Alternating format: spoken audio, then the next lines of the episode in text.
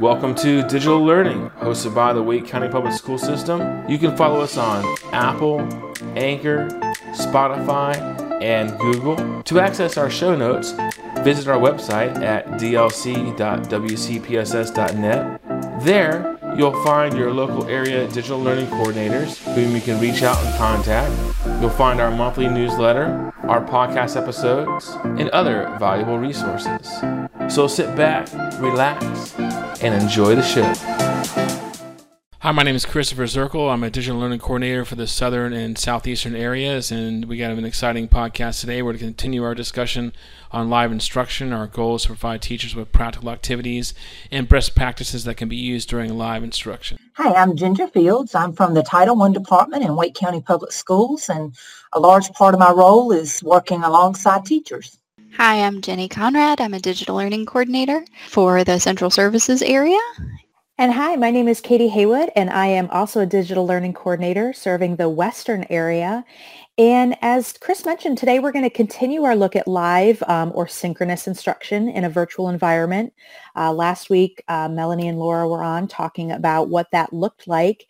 Um, and one of the biggest points that they made uh, was that live instruction is a versatile thing, that it doesn't always have to be um, a face-to-face Google Meet with with students uh, with you know uh, you know 30 minutes of direct instruction, that students working towards the same learning goal at the same time can be considered live instruction if they're doing that you know in a collaborative environment or they're working on an activity. Um, so Ginger and Jenny, what does this mean for teachers and how they might structure an overall lesson? If we back up and look at a larger chunk of time, um, what, what does this mean for teachers? Well, when I think about um, what worked in face-to-face instruction, we had, um, I'm just going to speak for ELA right now because that's really kind of my wheelhouse. And I think about EL curriculum in grades two through five and Netherland curriculum in grades K and one. I think it means when you have 50 minutes in this virtual time, we're not going to talk at children for 50 minutes.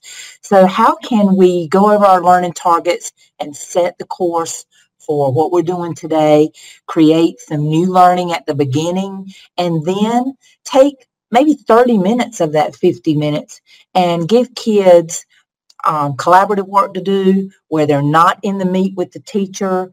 And I'm meeting with small groups of instruct kids to do some instruction um, meeting my standards and my targets. The other kids are still working on that, but they're doing it either individually or they might be doing it collaboratively through a Padlet or a Google Slide, interactive slide.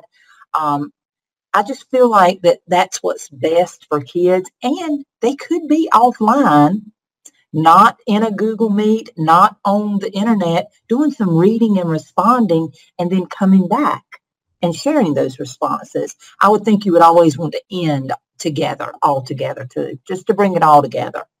How about you, Jenny? Yeah, I think that's a great point, Ginger. And I think as a district, we have such great resources, whether it be EL or OUR or um, any of the other resources that are available for teachers.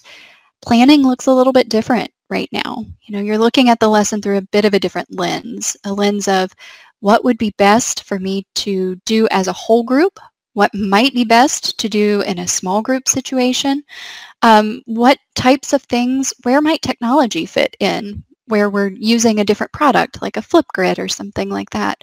Um, so considering the lesson through the lens of how might I divide it up in order to best use my time, continue to engage my students um, in different ways throughout the lesson, and to also hit those learning goals, you know, hit those targets that are set out by all of the wonderful resources we have. You know, we, depending on which grade level you work in, there might be slides provided for you. Um, but we all know that you can't just take the slides and use them universally. You have to take and tailor them to meet your specific student's needs and see which parts would be best to do um, live or have them also do some asynchronous work around things like that.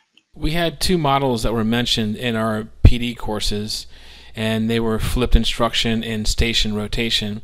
How might teachers use these models to structure their lessons in combination with some of the ideas from the previous episode, such as using tools like slides or Jamboard to do synchronous but not face to face activities? So, when I think about organizing and utilizing um, stations or flipped classroom, I think the beginning point is just like it would be in what worked well in face to face. First of all, what do we want the kids to know and be able to do? So what are our standards? Um, what tools are we going to use? We did that before in face-to-face. What tools were most appropriate? Do we use the workbook or do we create um, something else or do we put some technology in there? And how are we going to organize it? I think we would start right there with that. So when I think about stations, um, I think you organize those. I love the idea of organizing stations in a slide deck. And you think about little kids and like, oh my gosh, they're going to move all my stuff. Well, once you create your slide, take a picture of it and then use the picture so that they can only manipulate certain things on the slide. So I didn't know that. I learned that from a blog. It was a world, a life changer for me. So I think about using it that way and flip. That's a great opportunity to get kids talking, and I'm using my air quotes, get them talking to each other when they're not side by side. I think those are great opportunities. And let me speak from a family standpoint as having a high schooler that's going through this virtually. It's a beautiful thing that if one o'clock doesn't work for us and I have to run off somewhere and I can't make sure he's not asleep or doing something ridiculous, that we can do it at seven o'clock if it's flipped. And I think that's a beautiful thing we really also need to think about as teachers uh, and families. We're mothers and fathers ourselves. Can we do it at seven o'clock?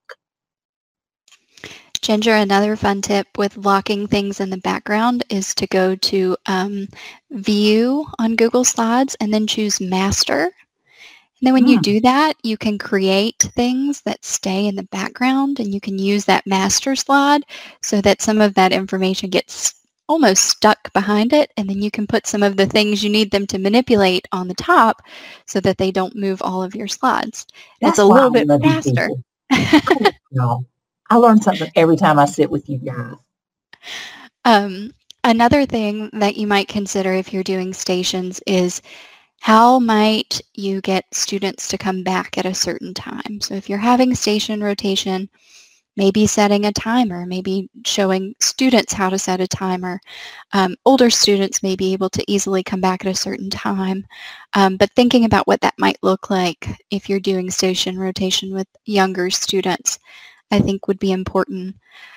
Um, and when you're when you're thinking about flipped, you know, making sure either in either of these scenarios that students have access to all of the resources that they need. So if they're working in a small group on slides, have you shared that slide with students? And I think what you said about using Google Slides is a great is a great workaround because you can share that right through your LMS and then give everyone access to make edits when they're using that. Um, and the comment feature could help with that as well. So some workarounds for what could work. Jenny, it's really, I love that you talked about um, helping kids, um, you know, figure out when to come back for their, their, their meetings or after their stations or whatever. So I've got two first graders, uh, my twin girls, and, um, you know, what is it? Hashtag Kinders Can. We have set up Google Calendar for them and they have figured out how to look for their notifications, their five minute notification to, that it's time for their next class or whatever. So it really is possible to use these tools with all ages and all grade levels. And, you know, for us, it, it took a week, you know, for them to learn it, but now they're, they're Google Calendar experts practically. Katie, I agree. I think little kids, we don't we don't always give them the credit. They're not afraid to mess up. And they're like, oh well, and they try again. And I think that mindset is what we as adults have to have too. If it doesn't work today, I'll try it again tomorrow. I've certainly had to take that mindset. Now today's podcast episode is actually episode two of season two, and I'm going to reference episode one, which was our first episode where Melanie and Laura talked about adapting collaborative protocols into virtual environments. What types of strategies or structures that teachers used in a physical classroom could they consider adapting to a virtual one? Okay, I'm a protocol junkie. I love them. I think that they were a game changer for me instructionally and this, we need them in a virtual environment, just like we did in a face-to-face to establish safe place for kids, to share ideas, to engage in, distru- in discussion. And I think it's important for those quiet kids. It creates a space that the kids who may not be checked or we may not believe are checked in to give them that space that they need. And kids would rather talk to kids sometimes versus adults. I think that as a district, we came up with a help tool um, that I every time I open it up, there's 30 people in it, which excites me. But there's some other protocols like anchor charts. Anchor charts are a protocol. That's a great place that when you create them together, put them in a slide deck. Have it there for constant reference. Um, Talk. Chalk Talk's widely used when we were face to face. That's an easy one for Jamboard. It's almost like Jamboard was created for Chalk Talk and it gives us the opportunity. And as the teachers, let's not worry about what's spelled right and what's grammatically correct. It's all about getting their ideas out there and getting them to talk to each other and, and putting their little um, sticky note on the corner of someone else's sticky note and responding and Padlet. Sorting. Slide Deck's awesome for sorting. I'm just using that every chance I get with um, schools and using it in a slide deck and doing what Jenny said, like keeping that background where it's not movable and they're sorting. What is a PLT? What's not a PLT? You can use that in classrooms. Turn and talk. I saw the coolest thing. It was in the most simple slide deck you've ever seen. The teacher had the kids literally turn around in their chair for back to back, like back to back, face to face, and turn and talk, whatever you want to call it they turned their back to the screen and then they all turned back around and she called on pairs. They knew who their pairs were. It'd be like, okay, Katie and Chris, model for us what your turn and talk looks like virtually. And then she would call on Jenny and Amanda and they did it. She only called on a couple, but it was it was so cool to see fourth grade kids standing up and turning around on the lives, um, the Google Meet. So all of those things are what we did face to face and they're using them now in whole group. I love that idea, Ginger. Just even the physical movement of the turnaround, gather your thoughts, think about what you want to say. And, you know, the thing that I want to add to this is that virtual wait time is hard for me as an adult sometimes. And so I think about the wait time that we talk about in classrooms with kids. Um, kids who may be English language learners, you know, need even more wait time. So think about how that might translate to this virtual space and some of the ways that you could think about giving people time to think and to gather their thoughts and then to speak. Um, on the example that you did where flood the chat, that's such a great example where, you know, students all get their ideas together, but they don't hit enter until you say flood the chat. And then, you know, that gives them time to think and to come up with their own thoughts instead of just parroting what other people are saying and then to be able to see them all at one time um, and giving giving people the wait time and the time to respond. I think it's super important. I think flood the chat's a great equalizer too. Everybody knows that Chris is the kid in class who always comes up with the right answer. So whatever Chris types is what I'm going to type. And when you do flood the chat, everybody sees everybody's at the same time. So you really get a window into form formatively what do you know and what do you not know. And if you're wondering about some of these protocols that um, Ginger and Jenny are talking about, we will definitely make sure we link those in the um, show notes. Uh, there's a wonderful document. Um, there's a couple documents actually uh, that are some adapted uh, EL protocols and other protocols on how to use those things that we did face to face, how to use those virtually. So we'll um, check out the show notes for those um, for those strategies. So one of the things that we've been hearing and seeing a lot from teachers is just that they're overwhelmed right now with the amount of time it takes to create some of these presentations or slide decks or uh, translate lesson plans into these direct instruction slide decks to use with kids for a long session of live direct instruction. Um, what design shifts can teachers make to maximize their planning time and really get the most bang for their buck? Like how can they spend their time for really impactful instructional time and activities?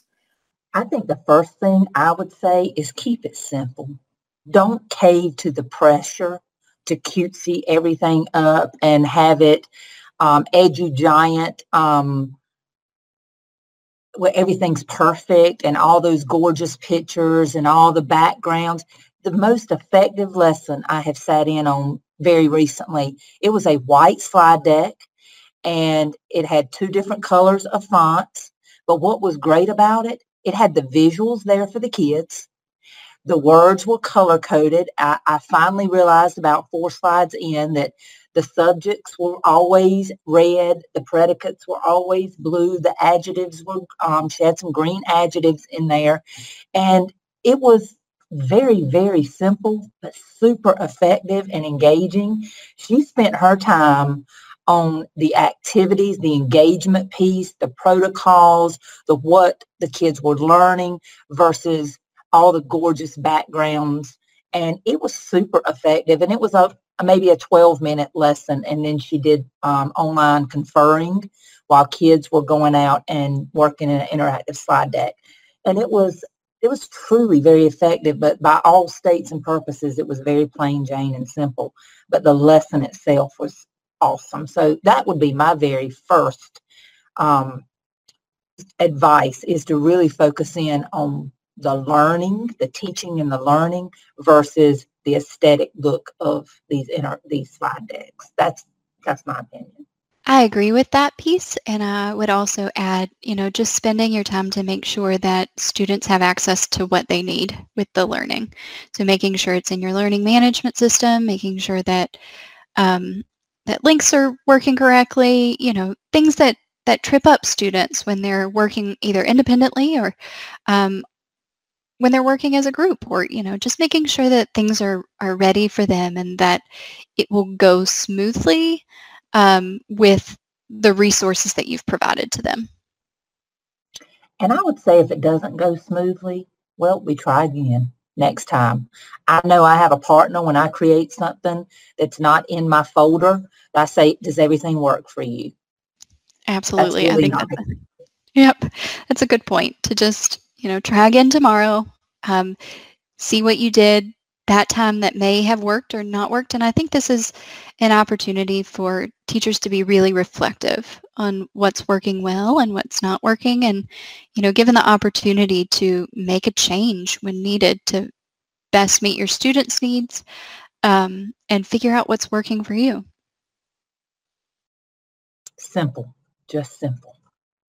Yeah, I saw a resource. Uh, they're called sample lesson grids, and basically it's a document that walks through activities and resources that can be used during live Google Meet synchronous time, and then it moves into some activities that students engage in outside of the live meeting.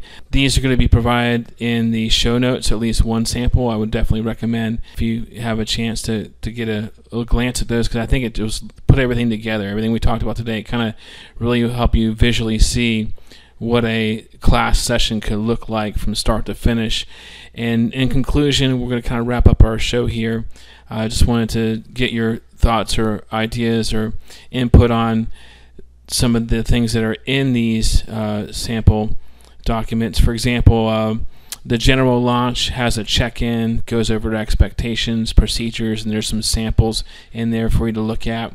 And then it goes into a time of opening review, looking at the lesson goals and objectives, and then it moves into a time for asynchronous work for students to engage in, and then they come back into synchronous work where maybe they work in small groups or whole groups. So I know we're kind of short on time, but just to kind of wrap things up, maybe some insights in reference to the, the sample lesson grids.